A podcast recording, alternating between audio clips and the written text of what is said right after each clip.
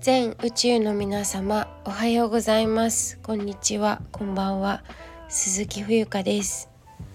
2023年6月28日水曜日。時刻は午前9時41分です。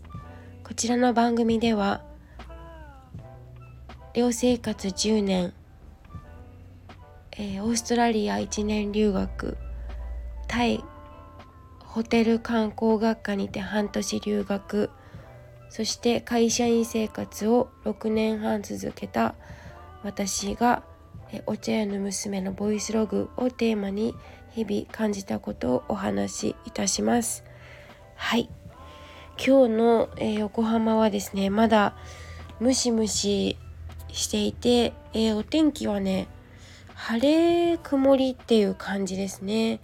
はい。これから私はあのお茶の稽古に行ってくるんですけれども今ちょうどですねまあ9月に先生のお茶会があるので12ヶ月茶会っていう先生のオリジナルのお茶会だと思うんですけどそこでお手前をすることになりましてあのお臼の方をね立てます。はい。はい。あのー、いつものお稽古のようにお手前すればいいだけなんですけれどもいつもと違う環境となるだけでですねやはりいろんなハプニングがね起きますね。はい。えー、っともう6月もちょっとスケジュールをこうやって見てみるとですねもう私本当にね5月6月結構スケジュール帳がもう真っ黒で動き通しなんですよね。はい。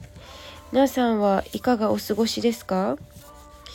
えー、6月の今日は28日水曜日で今日含めてあと3日で6月も終わります、えー、7月文月またはふ月ですね。入るわけですけれども。はい。皆さん、えー、下半期に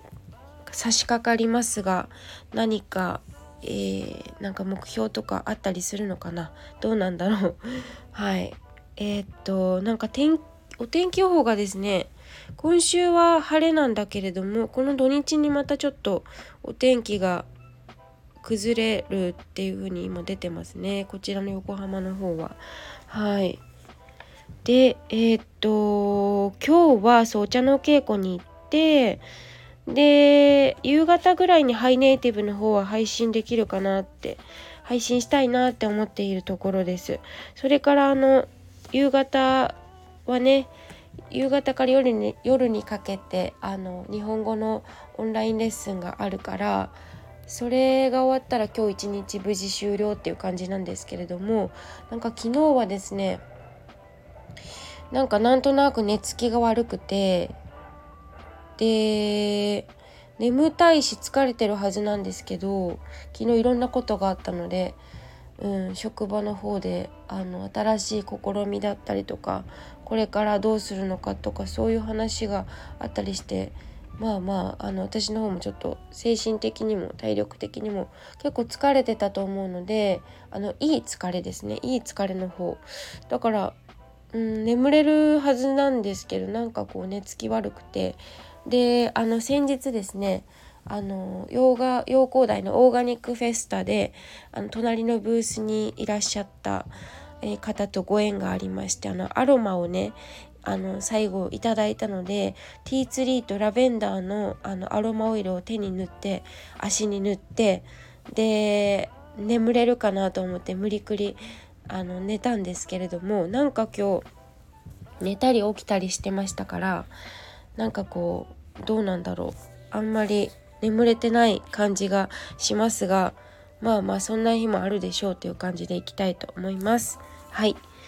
でえっ、ー、と今日のテーマはですねスマホ1台で仕事が成り立つというお話をしたいと思います。はい、これはあの私が最近ね YouTube の方を再開したんですけれどもあの気づきがあってねそこで。なんかねパソコン私 Mac なんですけど使っているのがなんか MacBook Air だと思うんだけどなんかあまりあの画像画質が良くないなって思って多分機材をいいの買って撮ってるのかな。みんなどういう風に撮ってるんですかね YouTuber の人とかわかんない。人それぞれだとは思いますがあのパソコンで使うとカメラを撮る、えーと、動画撮影すると結構何て言うのかな画質が荒いんですよね。でスマホで最近撮ってるんですよ結構5分とか長くて10分ぐらいの動画。で